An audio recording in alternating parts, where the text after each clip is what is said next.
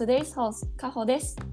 ベロルスナウではスポーティーなビーガンガールズ、モエ、アスカ、カホの3人が環境社会問題、ビジネスフィットネス、健康瞑想、生理子育てなどさまざまな話題や課題について力強く美しく輝きたい女性たちのためにホットな情報をビーガン目線でお届けします。今日のエピソードは私カホとベタ Earth Now セカンドゲスト長谷川かなえさんをお迎えしてお送りしていきます今日は Better Now エピソード33です。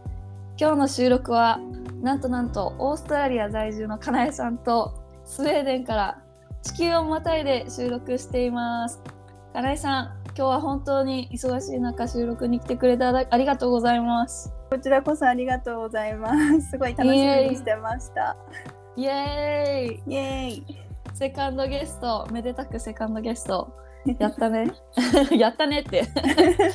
誰に言ってるんだって話ですけど。まあ今日はセカンドゲストということで来てくださったんですけどまたまた萌えさんのおかげでこうやってお互いに初めて知り合うことができて、ね、まあ萌えさんが多分この収録をすることになってきっかけになると思うんですけど、うんうん、どうやって萌えさんとは知り合ったんですか？なんかもともと萌えちゃんと知り合ったのは本当に1ヶ月前ぐらいなんだけど、うん、そのパートナーのエリックと4年前ぐらいにちょうどオーストラリアに来る数日前に東京にいてそうでその時に友達から誘われて何の勉強会か忘れちゃったけどビーガンかなんか、まあ、環境保全の勉強会に友達に誘われていってその席多分後ろに座ってたのがエリック。えー、でなんか友達が知ってたから話しかけてで「あはい」ってなって、うん、そう話して本当に会ったの1回だけ。でそっからオーストラリアに来て、まあ、ちょこちょこなんか電話とかしてて、うん、そうそうビーガンの友達で。で、うん、ちょうど4年ぶりぐらいに日本に帰った時ちょうど1ヶ月前ぐらいにじゃあ遊びにおいでよってなって沖縄に行ってそうそこで家に行ったら萌ちゃんがいてなるほど。私も同じパターンなんで最初エリックに会ってでそれでその後萌さんに会ったっていう、そうそうそう。すごいね。エリック顔が顔が広いですよね。広いね。なんか誰にも話しかけるから、うん、そうそうそうそうそう。ねすごい。うんうんうん。そうなんですね。あのこういう素敵な輪が広がってくると私たちも嬉しいので、ね、ぜひぜひたくさん質問今日は質問攻めにしちゃおうと思うんですけど、はい。まあ、オーストラリアのヴィーガン事情とかもちろん聞きたいですし、うん、その他にもプライベートでたくさん質問があるのでたくさんたくさん伺っていこうと思います、はい、そちらも自分の話したいこと全然たくさん話してもらっていいので。はい。じゃあ改めましてよろしくお願いします。よろしくお願いします。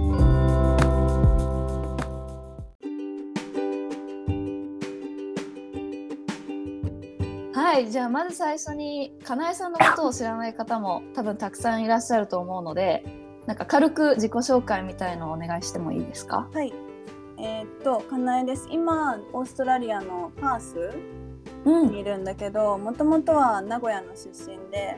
そうで4年前ぐらいにこっちに来てうんと今はなんかマッサージをしてるんだけど慢性病を抱える人向けになんかまあ医療的なこっちで言うとリミディアルマッサージって言って多分日本にはないんだよね同じような。あき聞いたことないかもですね日本でね、ね、私もこっちに来るまで知らなかった、うん、それをやりながらあとはヨガを教えててあとフリーダイビングもちょっと教えてる。えー、素敵。素敵素敵。えじゃあオーストラリアに行くきっかけみたいになったのはえただ単にもう行きたかったみたいな感じですか？本当にそんな感じ。日本で働いてて全然不満もなくてもう超楽しかったし友達もいっぱいいたし、うん、まあ、その時彼氏もいたしで行く予定なかったんだけど、うん、でもちょうどワーホリ私今34なんだけど31歳になる前にそうワーホリが最後の年だからあもうどっか行くなら今年しかないなと思ってやっぱりどっか行きたいってなってそうで調べてて、まあ、やっぱり海があって英語圏の国、うん、ってなったら、まあ、オーストラリアしかないなと思ってでそう来た。すごい。素敵素敵。いやもう思い切って行動したって感じですね。うんうん。まあとりあえず行ってもしなんかね変だったら日本に帰ればいいしと思って。うん、そうですね。いつもね、帰る国はありますからね。そうそうそう。で 気づいたらこんなに経ってた。一緒です。ね気づいたら私もこんなにヨーロッパで生活してました。じゃあ、あめちゃめちゃ普通のビーガンあるあるですけど、うん。ビーガン何年目ですか？それとあと、ビーガンになろなろうと思ったきっかけとかあります？うん。多分2019年の5年ぐらいかな今。なうん。そうそうなろうと思ったきっかけはなんかビーガンっていう言葉はちらちら耳にしてたけどなんかあんまり自分の中で何なのかよく分かってなくてでもたまたまちょうど仕事辞めた時にまあなんかお正月ぐらいかな、ずっと暇で YouTube を見てたのね。YouTube ってさ おすすめ動画をなんかいろいろ出してくるじゃん。うん。多分、ビーガンとかは見てないけど違うドキュメンタリーとかをたまに見てたからそれでなんかビーガンの本当に5分ぐらいのめちゃ短い動画が出てきて、でまあそれであー主には地球保全のことかな環境保全のこととあとちょっと動物保護のことを簡単にまとめた5分の動画が出てきてそれを見てわーってうん全部がなんかつながった感じ、うん。あこんなことがあ起こってるんだ知らなかったってなってですごい動物とか自然大好きって言ってるのになんかこんな破壊するようなことを自分がしてるんだとうん。ハッとして、よしじゃあビーガンやってみようと思ってで次の日からビーガンになった。おーじゃあもう本当に コールドターキーって言うじゃないですか。でも本当にやめて次の日からそうへまあ大変え。だったけどね ちょっとまあそうですよねうんうんうん。最初はねわからないこともあるだろうし。うん、しかも日本だったからそれすごいそっかそっか。そうなんかビーガンって言ってもレストランで「え何？それ?」みたいな。ベジタリアンはみんな知ってるけど、ビーガンまだわかんないような時だったから。いやそうですよ。5年前って言ったら、うん。名古屋だからかもあるけど。あーあーそれもある多かもね。分東京だったら違うかもね。とか沖縄だったら違うかもね。ああうんうんうん。確かに確かに。じゃあその他にまあオスえオーストラリアに今お住まいってことでなんか私個人的にオーストラリアに憧れ持っててあの、うんこの間話したみたいにいつか過ごしてみたいっていうか住んでみたい国の一つなんですけど、うんうん、なんかオーストラリアはやっぱり日本に比べたらビーガニズムって広まってますか？そうだね。日本と比べたら全然広まってるね、うん。なんか日本だと帰って思ったけど東京に行ったとしてもやっぱ探さないとないビーガンのお店。うん。あと閉まるの早い。なんかさお昼の変な時間しか空いてないお店とかすごい多い気がしたんだけど。でなんか週23しか空いてませんみたいなお店が多うん。い特に夜ご飯とか食べようと思ったら本当に大変だなと日本にいて思った。けどこっちだとうーんどこのレストラン行ってもやっぱりビーガンオプションあるしあとメニューの表記も絶対に何ていうの？B みたいな。文字か、なんかプランツの文字があの絵があるからすごい探しやすい。ただね日本わかりやすい。そうあんまないから。本当に全部聞かないとわかんないよね。ね確かに。でも聞いてもその人がビーガンって何か分かってなかったら無理ですもんね。そう。えこれこのスープってなんかね動物性の何か使ってますか？って言ってもえわかんないです。うんっていう回答が多いからそうでも私が住んでるパースはそんなに発展してない気がするビーガンに関しては。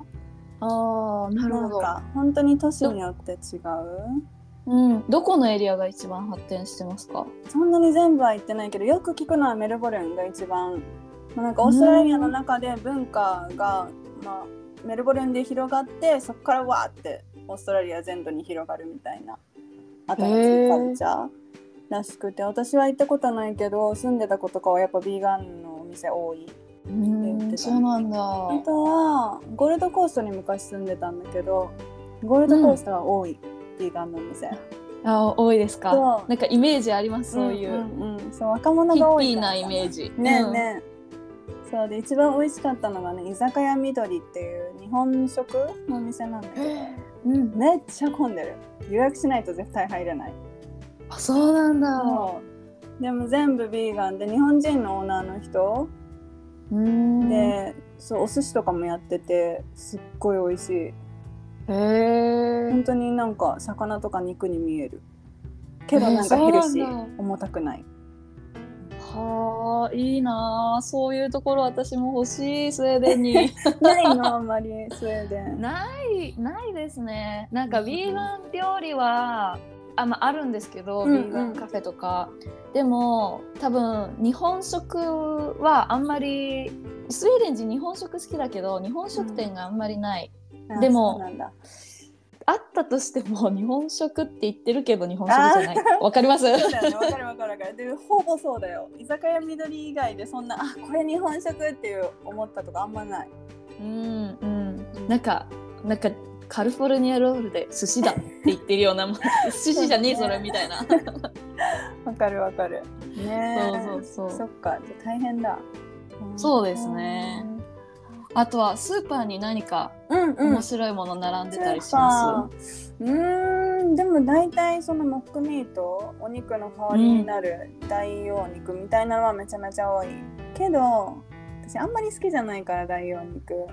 す、豆腐とかテンペとかそういうのが好きだからあんまり買わないけど、でも多いね。値段的にはどうですか？値段的には普通のお肉とおあちょっと肉の値段とか見たことないからわかんないな。けどやっぱり高い。でもあのー普通にビーガンじゃない友達と普通に買い物とか行くとスーパーに、まあうん。その子が週200ドルとかお金使ってるとしたら食品に。私は100ドルとか。めちゃめちゃ安い、へー。そうやっぱ肉、うん魚高いんだと思う。高いのか、うんまあ確かに豆腐とかと比べたら高いかもしれない絶対高い。うん。そうそう。そうモックミートだとね、うん。ちょっと高く高くつく時もちょっとね。メーカーによってはうんありますけど、しかもあんま美味しくない、なんか変な味するんだよね。なんか科学的な なんだろうな。あんまり好きじゃないなあとうんやっぱ体に良くなさそうだなと思って。そうですね。結局は加工食品ですからね。そう、そうそう。うん。あと普通のレストランに行ってもビーガンのこっちでなんか油揚げ物がめちゃめちゃ多いしだから日本に帰って沖縄に行った時にその萌えちゃんとかエリックにいろいろ連れてってもらった時にめちゃめちゃヘルシーだし美味しい。あうん美味しい美全味しい。ね沖縄いいですよね。いいよね。あいいな また行きたい。ねまた行きたい、ね。本当に、ね。うん。住みたいって思うぐらいうんですね。うんわかるわかる。日本で住むなそうそうら沖縄がいいな。うん、うん。私もそうです。沖縄だったら住みますって言ってます、うんうんね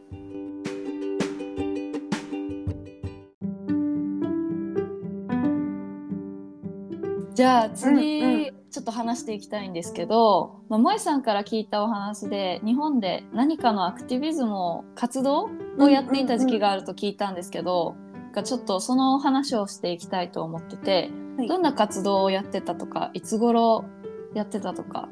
そうだね活動してたのが2019年の夏ぐらいなのからなんだけど、本当に短くてオーストラリアに行くちょっと前に、そう数ヶ月だけやり始めたらなんかすごい大きくなって、でそうでオーストラリア行くのもちょっとなんか残念だねっていう感じでまあいろんなイベントは人に託してきたんだけど私がやってたのは、うん、とゴミ拾いのイベント？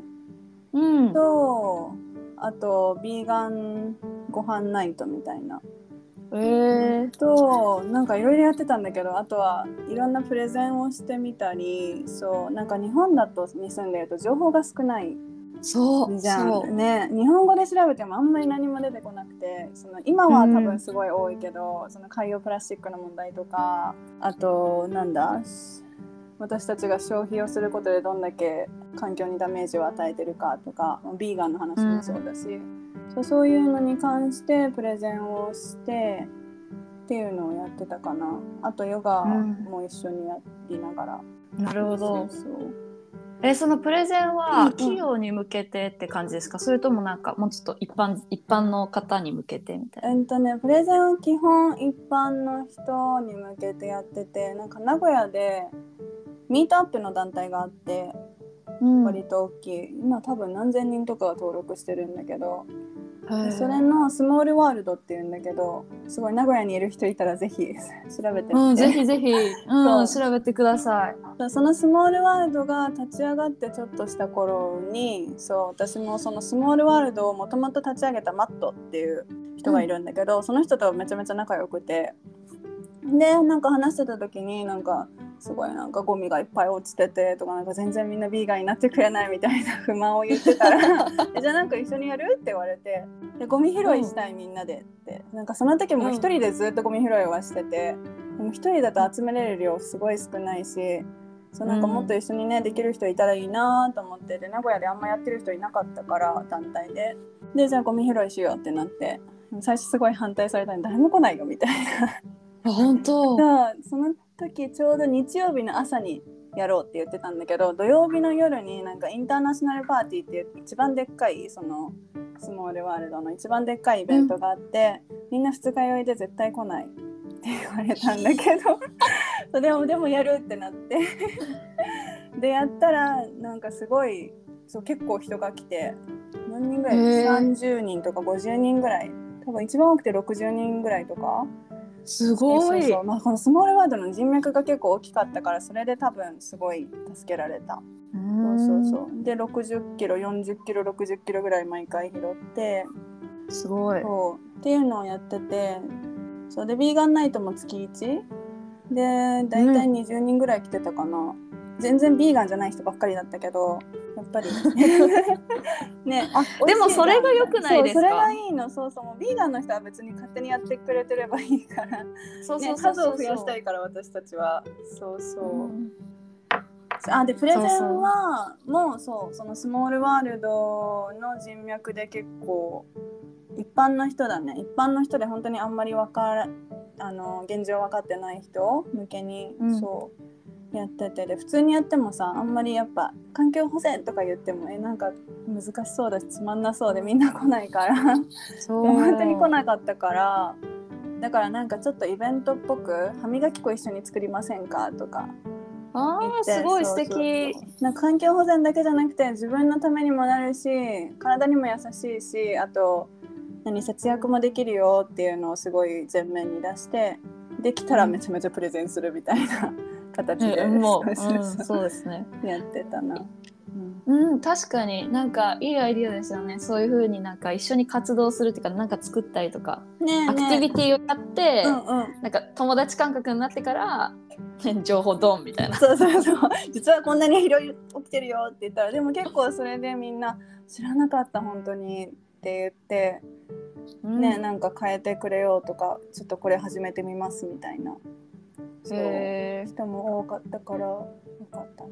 あとはー嬉しいですねそれね。そうそうであと子供たちとかも来てくれたりするからさそっからねあそうですね。小さい時から種植えといて、うんうんうんうん。ね。なんかこの間もお前さん言ってましたけどもうありとあらゆるところで種植えるみたいな。機会を逃さない。どんな機会も逃さないとかって。すごいな萌えちゃん。野心家だもんね。うん。そうそうそうそ ねううんそうだね。なんか一回大学に行ってもやったわ。歯磨き粉作って。そうそうそう。で、プラスチック、海洋プラスチックの話とかして。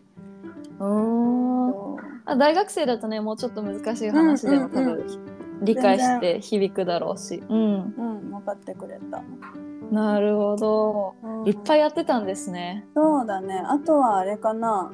Climate Reality Leader です。は聞いたことあへるなんかアルゴアさん？もともと元副大統領だったアメリカの？うん。アルゴアさんっていう人がいるんだけどその人がやってる全世界の各都市に気候危機のことを訴えるリーダーを作っていこうっていうなんかプロジェクトをやっててもう多分何十年とやってるのかな？でたまたま2019年に初めて東京でそれが企画されてうん。しかも全部タダなのとりあえず応募して。何だったかな。でも別に書類選考とかもなかった気がする。なんか応募して書類選考あったかな。まあなんか通れば無料で行けてそうで、うん。2日か3日間ぐらいも本当にがっつりそのアルゴア氏もいるしあと何千何人とかかな人人が集まってでずっとアルゴアさんが2時間ぐらいプレゼント化したりするの。全然つまんなくない。もうずっとわーわーこんなにこんなことが起きてるんだって。もう世界中で起きてる自然災害うん。のスライドとか動画とかをめちゃめちゃ見せられてで説明されて。まあまあなんかあとはいろんなそうチームに分かれてワークとかまあいろいろあったんだけど、まあ、そのイベントの趣旨はその気候危機のことをもっと学んでこれを自分でプレゼンできるようにあーなるほど。短いバージョンで、そうそうそう。っていうのに行ってそうその後え企業どこだったかな？シーワールドっていううん。うんとそう会社に行ってそこでなんかその従業員の人向けに1回プレゼンしたり。なるほど。とかして、あパタゴニアさんにもなんか呼ばれてやったな1回。でもそれは歯磨き粉の方だった。すごそうそうそう。えー、すごなんかポンポンポンって広がってそうよかった。ねえ、うんそんな感じですね。2019年の夏とかっていうと本当にビーガンになって多分数ヶ月でもあっただろうし、うんうんうん。そういう面でなんかわーってもうなんかうん 波紋のようにね広がってった感じですね。そんな感じだね、えー、えなんか同じような活動をオーストラリアでしてたりとかオーストラリアアで。こっち来てからは正直あんまりできてなくて一番最初の方こっち来た時は、うん。とまだそんなに仕事もなくしてなかったしでもっと時間があった時はあの mymizu っていう会社知ってる、スウェーデンにあるかな？うん。マイミズ。あるかもしれないですね。私があんまり目を向けてないだけかもしれない。いやなんか日本の会社なんだけど mymizu が何をやってるかっていうといろんなところの給水スポットをアプリで全部見れるっていう、なんかアプリとコミュニティを作って日本でね。あなんか結構さオーストラリアに来て思ったけど別に給水なんてどこのレストラン行ってもカフェ行っても入れてって言ったら入れてくれるしー公園で組めるしなんか別にいるそのアプリって思うけど 日本にいると本当に少ない、なんか給水できる場所。あとやっぱりちょっとなんかねすごいみんなポワイトだからあんまり言えないのかなレストランに行っても。水入れてくださいこのボトルにみたいな。うん。多分。うん、あまり言えないかそうね。それを多分2018年9年とかかな？になんか mymizu っていう会社ができてでそれのなんかボランティアでライターみたいなのはしてたかな、も。うん。いろんな記事を書いてて環境保全に関すること。うん。だから今もその記事残ってますか？うんうん全部残ってる。ああじゃあ見よそうそうそうそういろいろ書いたけどその中でも多分一番良かったのがビーガンについて、うんビーガンって何っていう記事を書いて地球のことと地球保全のことと動物のことと体のこと健康のことを全部入れたなんか超長いのを書いたんだけどそれがそう今は多分どうなってるかわかんないけどビーガンって調べると Google で検索で1位に出てくる。えすごそうないってっていう記事とかはどんくらいかな？2年ぐらい書いてたかな。へえ。あそうなんだ。なんかマイ水もしかしたら多分スウェーデンはないと思います。どこの蛇口ひねっても飲み水なんですよ。あそうなんだ。へえいいな。なんかトイレの水さえも飲み水なんですよ。そうだよね。北欧って自然豊かだよね山々が。そうそう、たくさん、まあ、海に囲まれてるし、あのいっぱい湖もあるし、うんだから、ん飲み水買ったことない。こっちで。それって普通？誰も買わない？ペットボトルの水とか？買わないですね。外出しててなんか本当に、本当に、何、トイレがないとか、なんかうん水水を汲める場所がないとかっていう時に買ったりとかはしますけど、うん。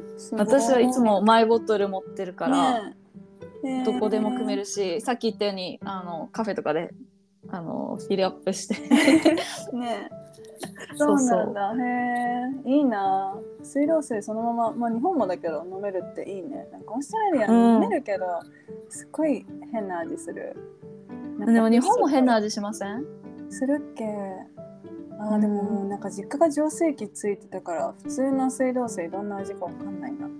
ああそうですね。なんかあのうがいする時のあのうん、味味がわかります。うがいして ペッてやる時のその うがいでペッてやる時。すごい。そう、考えたことなかったうがい。うん。うん、でもなんかすごいケミケミカルな化学物質の味がね。するかもです日本の。まかあ、日本の話の延長でちょっと先に行きたいと思うんですけど、さっきもおおっしゃったように日本に久しぶりに帰国したそうで久々の日本なんか考えること思ったこと私はいつも帰国するとうんいろいろなんか湧き出てくるんですけど なんかありました？そうなんだね。なんかはおちゃんが何を思ってるのかも気になるけど。そうだね。久しぶりの4年ぶりだったからまあ本当に久しぶり。うんですごい1ヶ月いたのかな？めちゃめちゃ楽しかったけど、家族に会って友達に会って、ううんん。あと仕事しなくていいって。そうそこね。働かなくていい1ヶ月は最高だったね。うん、でもやっぱ、来て思ったのはやっぱ住みたくない日本にはって思った too な いいんだけどそう遊びに行くのは本当に素晴らしいんだけど。うん住むってなったらちょっと考えられないかな。ややっぱり自然がす少ない。まあ名古屋っていうのもあるかもだけどもっと違う沖縄に行ったりとかもなんだ長野とか山があるとこだったらいいのかもだけどなんかオーストラリアにいたらもう自然そこら中にあるしでっかい公園とかうん。海なんてもうすぐどこに住んでてもまあ車で遠くて10分かなみたいなそうですね。だし、そう。あとなんか広い。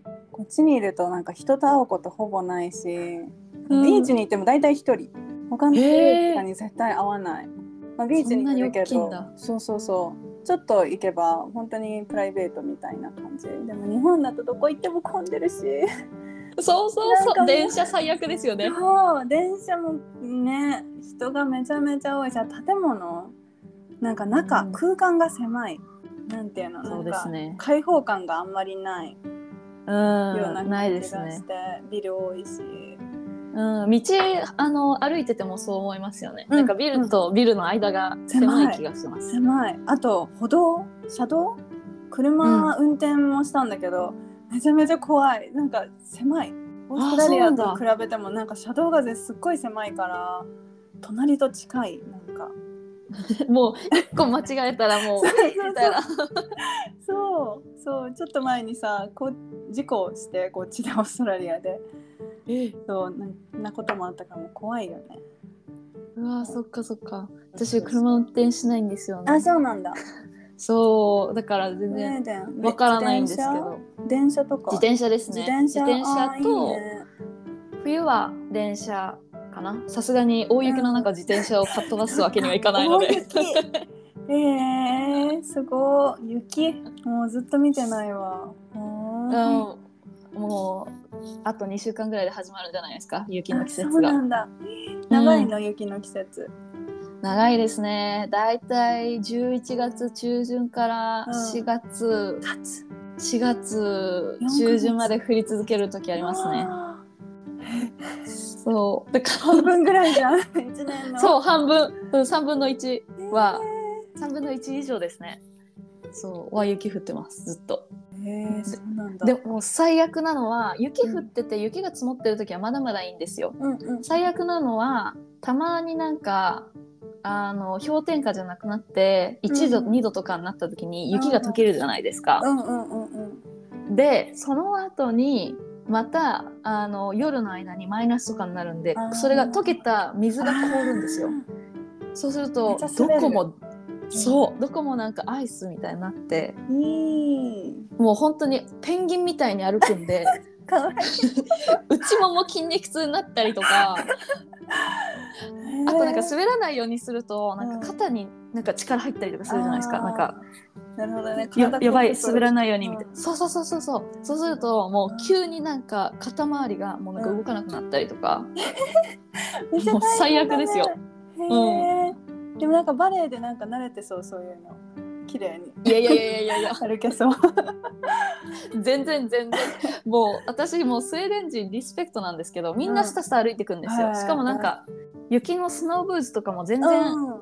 あの履いてなくてスニーカーとかでなんか私の倍速ぐらいで歩いてくんですよ 横。を。私こんなにこんなに大変な思いしてるのに何なんだ君たちみたいな。なんだ筋肉のつき方が育っていく中で違うんかな。かもしれないですね。な歩き方もなんか DNA からなんか組み込まれてるんじゃないかっていう。ぐらい確かに寒い国ね。へえそうそ面白い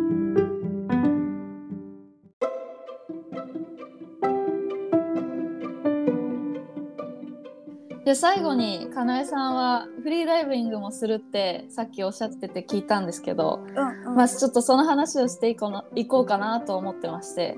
で最近ネットフリックスで「The Deepest Breath」っていうダイバーのフリーダイバーのドキュメンタリーを見てうん。かなえさん見ました？これ。見た。昨日の夜。昨日の夜？昨日の夜見た。ずっと見たいなと思ってたんだけどなかなか見る機会なくて、そうでもうん。かほちゃんが言ってたからあ見とこう。なんかこのねポッドキャストの前にと思って昨日見て超感動した。やばいですよね。なんかもうすごいよね。なんかみんなさん見てるかわかんないけどあの名前忘れちゃった。あの彼ね助けて。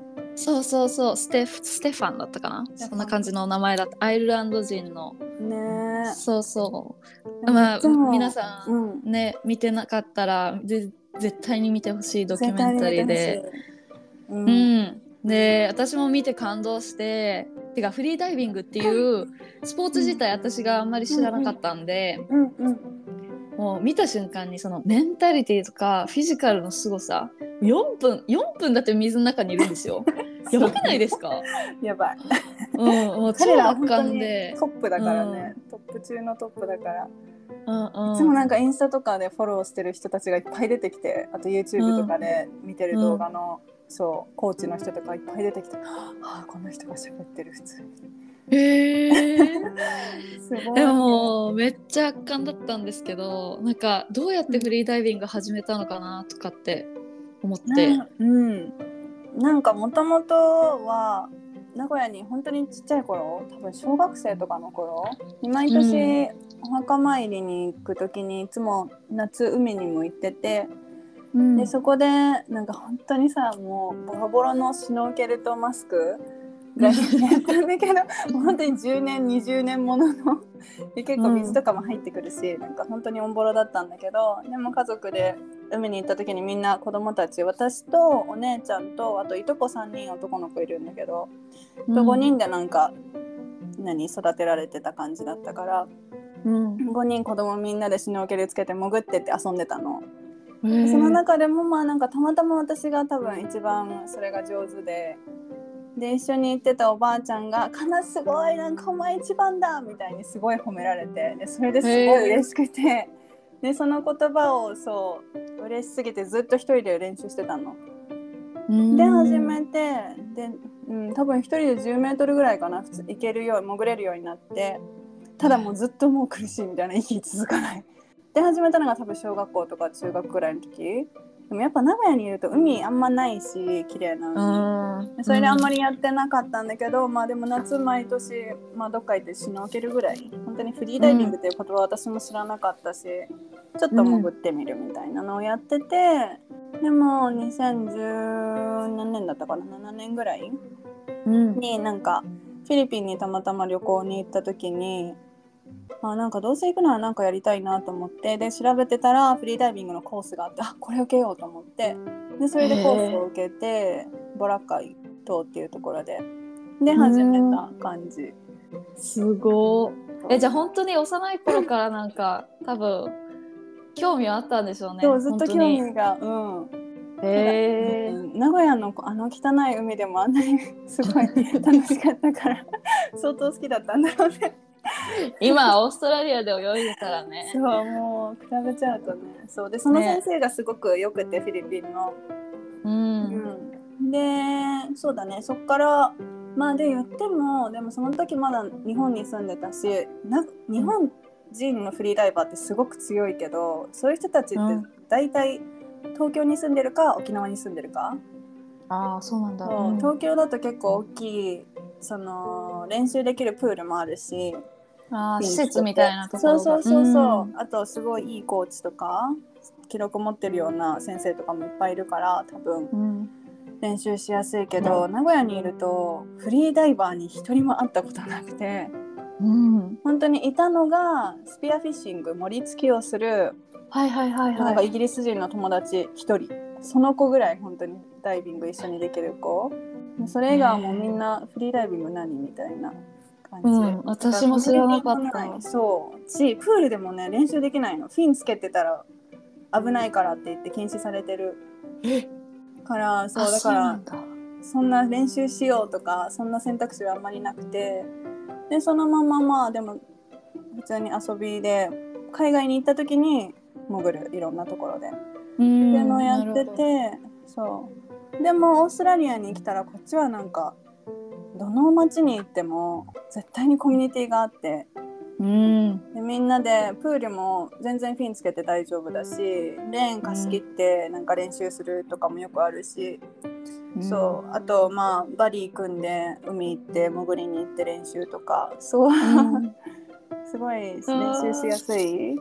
うん、環境はいいでしょうね。日本規則が多すぎるんですよ、いろいろ。本。うん、ねもうちょっとフリーに生きようぜみたいな。ねそれね帰って思ったわ。うん、ねそう。え、な、何がす魅力的ですか、フリーダイビング。えー、なん全てが好きだけど もうなんかドキュメンタリー見てて思ったのは、もうめっちゃなんか命かかってるなみたいな。あのレベルでやってたらねいうん、でも本当になんか見てて自分が息してないんですよ。うん。あの わかります？止めてんの一緒に。やる そうそうやるよね。そうアンコンシャスだけど考えてないけど、頭の中で。うんうん。そう。だからもうえこんなに長く息止めてるの？と思って。そうそういう人たち何が魅力的でやってるんだろう？と思って。うん。なんか私は海に行くとなんか人間からちょっと離れる感じ、で一人になって、うん。本当に自然と一体になる。ですごい静かだし海の中って。うん。でなんか例えばどんななんか悩みがあったりとかなんかちょっとストレス溜まってたりしてもなんか海に入って潜ってると全部が溶けてくような感うん。じがしてそれがすごい好きかな。あと、うん。やっぱ潜ってると何に出会うか分かんない魚がでっかい魚が急に来たりとかマンタが出てきたりとかイルカが来たりとかすごい。驚きが多いの。こっちでちょっと潜っててパッて横見たらあカメがいるみたいな。へえそう。っていうあのワクワク感もあるかな。そう。いややば。そんなことしてみたい、ねえ。おいでおいでオーストラリア行きたい。教えてくださいね。行ったら、ねうんもちろんもちろんえめっちゃめっちゃ私もなんか泳い泳げて。水泳やってた経験はあるんですけどあちっちゃい頃に。いいよ。いやでも横じゃないですか。下じゃないんで。でもねやっぱり水に慣れてる小さい頃からってめちゃめちゃ違う。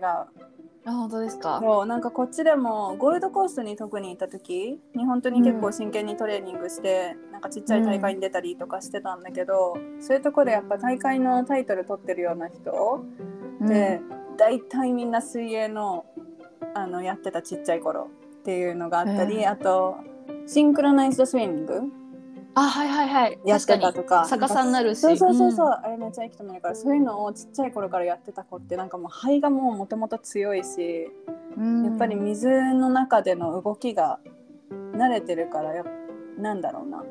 なんか more efficient、うん、うん、効率的にね。そうそうそう効率的な感じ、だからやっぱ強い。私水泳すごい苦手で。泳げない。めっちゃ泳げそう。ピンがないと本当になんかもうねめっちゃ使えない。すぐ溺溺れはしないけど あんま泳げない。意外な一面。水泳をやってる人って強いよ、うん、あだからかほちゃんめっちゃいいと思う。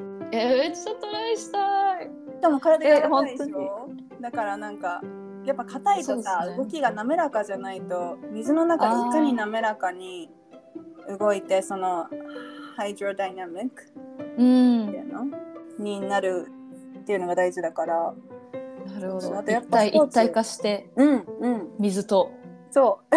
そうそう。わかめみたいなそうそう。そう。そうなんだ。魅力的。魅力的。あと誰でもできる。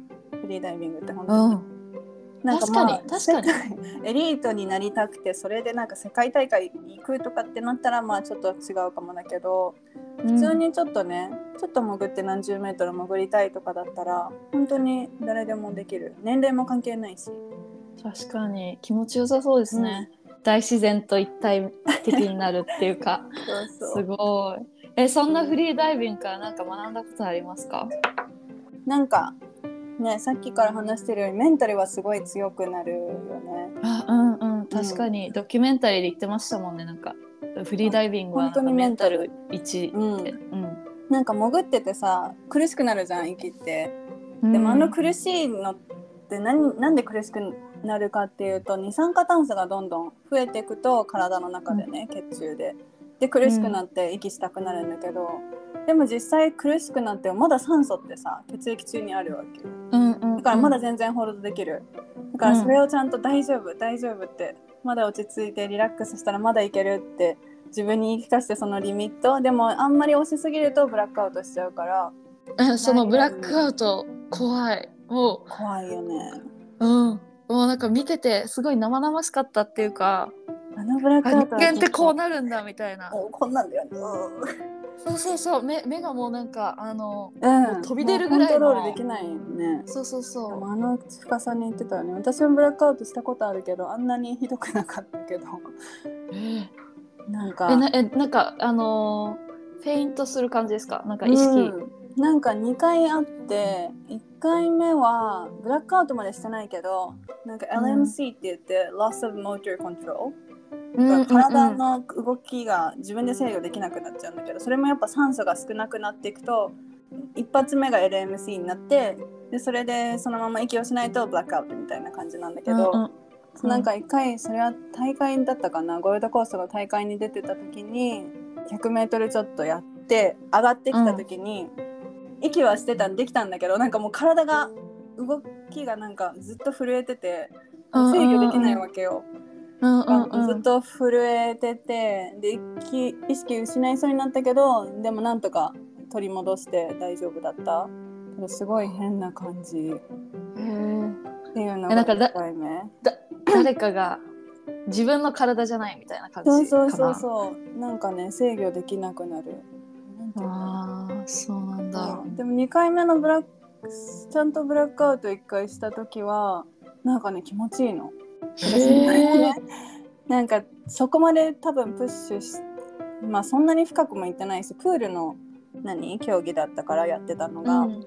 プールの中でそれも大会とかじゃなくてなんかインストラクターになるコースをやってた時に、まあ、なんかこの距離潜らなきゃいけないってそれが多分75メートルだったかな？うんうんうん。行かなきゃいけないってなっててでなんかその前にもう110何メートルとか潜ってたからもう絶対余裕って思ってて、うん。ね、行ったんだけどでもなんかその日自転車でなんか23時間結構漕いでからのプールだったの。タフだな。そう車なかったからもう自転車であらゆるところに行ってて。で午前中なんかペーパーテストみたいなのがあったからそこに1時間かけて行って自転車で。でまた1時間かけてプールに戻ってきて。で絶対にフリーダイビングする前ってご飯は食べないんだけど基本食食べると消化の方にエネルギー使うしてかお腹がさギューって肺がちっちゃくなるからめっちゃき気持ち悪くなるのお腹が。うん水圧でってことですよね。そうそうそうそう。うん。なんだけどなんかすっごいお腹空いてて自転車こいだ後、ちょっと食べちゃおうと思ってちょっと食べてとかなんかもうやっちゃいけないことを全部やってて、うん。で潜ったの。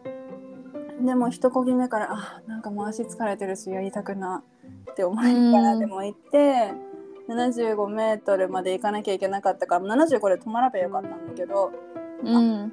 なんか楽になってきたからだと思い出してうん。潜りながらね、あまだいけると思って行ってたらなんかどんどんビジョンがトンネルみたいになってきてでなんかちょっと夢見出してでなんかすごい気持ちいいのふわーってしてあーなんかめっちゃいい感じってなってで多分気失ってうん。で友達から聞いてあとセーフティーの人に聞いたら一応自分で上がってきたんだけど、でもそのまま気失ってあの水の中に入りそうになったところをセーフティーダイバーの人が引き上げてくれてうんうんうんそう大丈夫だったんだけど、夫怖い。ねっていう感じだった。いや怖いですね。怖いですね。えでもメンタルは学びますよねきっとね、うんうん。あとやっぱ潜ってるとプールじゃなくて海に潜ってるとなんかやっぱ自然って綺麗だなーってすごい思う。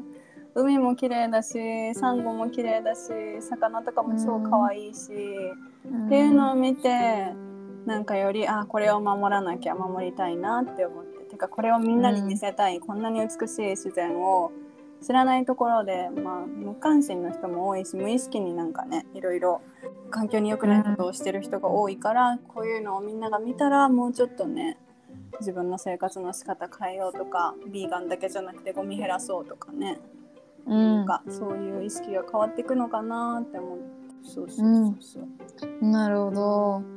いやーなんか考えさせられますね。いろいろまあフィジカルももちろんそうでしたけど、うん。その自然感謝するって確かに。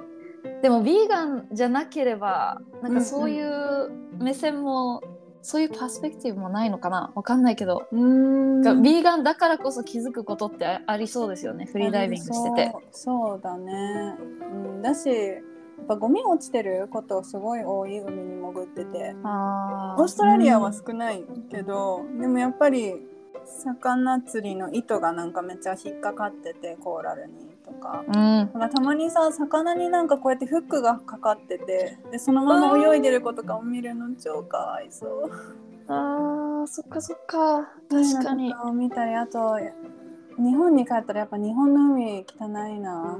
ゴミすごい多い。うん。沖縄でさえなんかめっちゃ漁網の太い網とかさ、うんそれね。落ちてるゴミ多い。かうらん、海のゴミ60%漁業って言いますもんね。ね。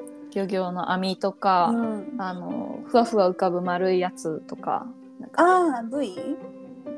かな。うん。なんかあの 多分ふわふわ浮かぶ丸いやつ。なんねか、V じゃないかな。えなんかあの多分目安？かなんかあの何？なんて言うんだ？多分 V だここにここに置きましたみたいな。なんかうん多分水上から V、もう全然わかんないんですけど 埼玉海ないんでどんだけ海の知識があの尊いか。うん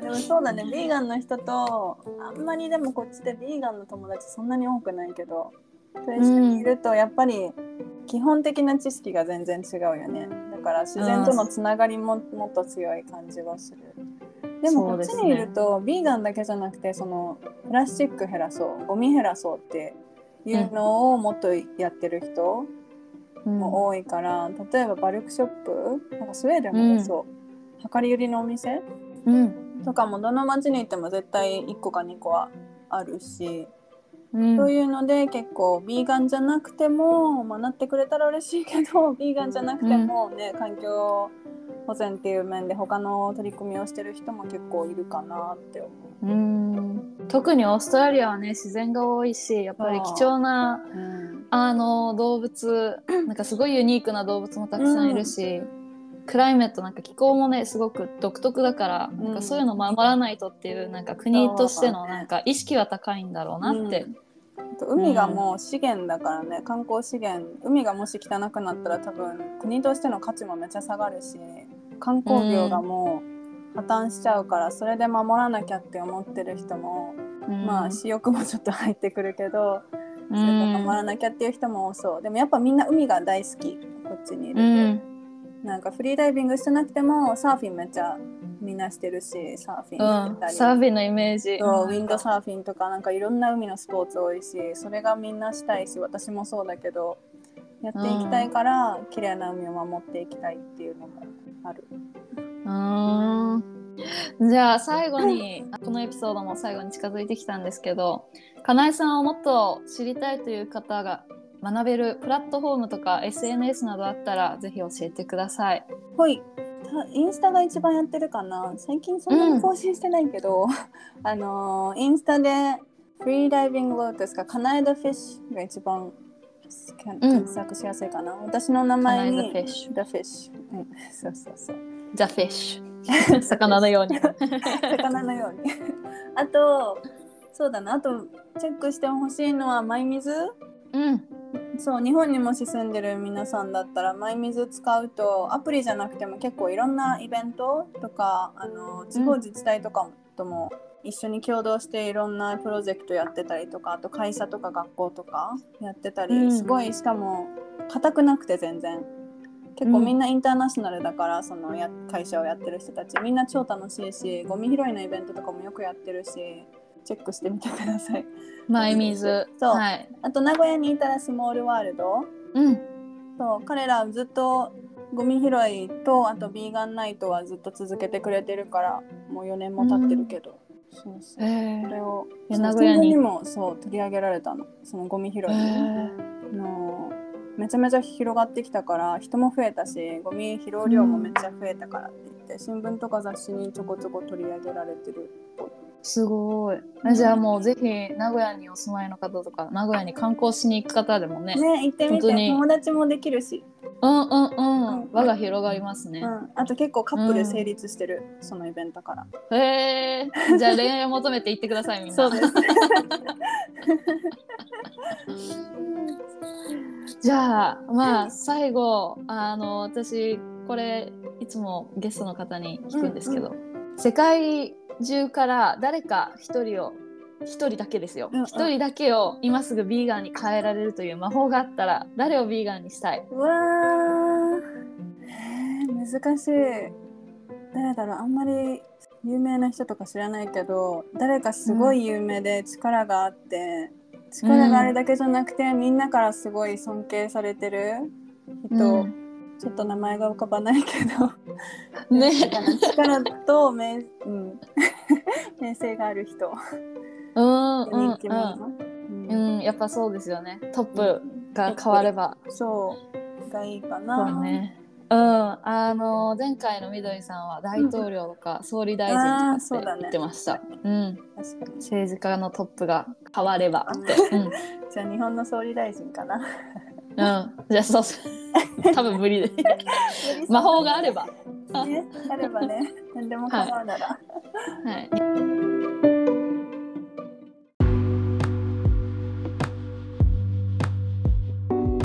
では、ベトルスナウ今日の33回目の放送は長谷川かなえさんにお越しいただきました。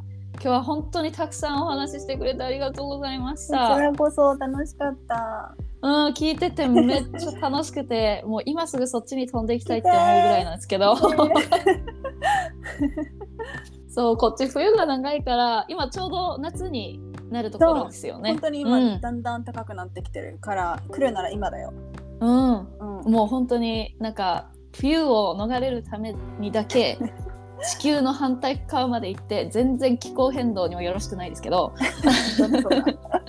ぜひおね次回はこういう風にスクリーン越しじゃなくてぜひぜひ in person でねえ。ねお会いしてフリーダイビング教えてもらいたいと思ってます。ね潜りに。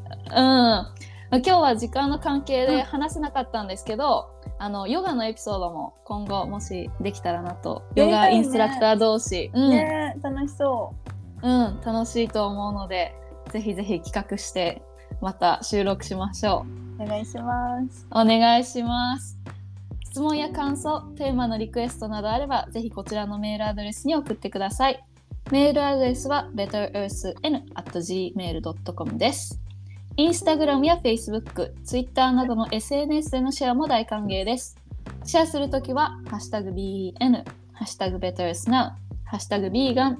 ビーガンの美の字は漢字で美しいという字、ガンは GAN、ローマ字です。よろしくお願いします。また、BetterSnow は Spotify、Google Podcast、Apple Podcast、Amazon Music など各ポッドキャストプラットフォームで配信中です。より多くの人に聞いていただけるように、フォローや番組登録もよろしくお願いします。次回はですね、こんな質問を受けたら、ビーガンはどう答えるか、プチディベートをしていこうと思います。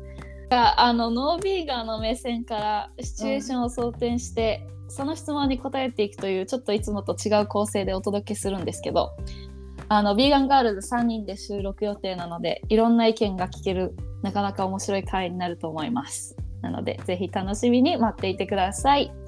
このテーマについての質問なども受け付けています。メールアドレスはもう一度 betersn.gmail.com です。ではベトヨスの今日お送りしたのは長谷川かなえさんとかほでした。Thank you for listening. Bye bye. Bye.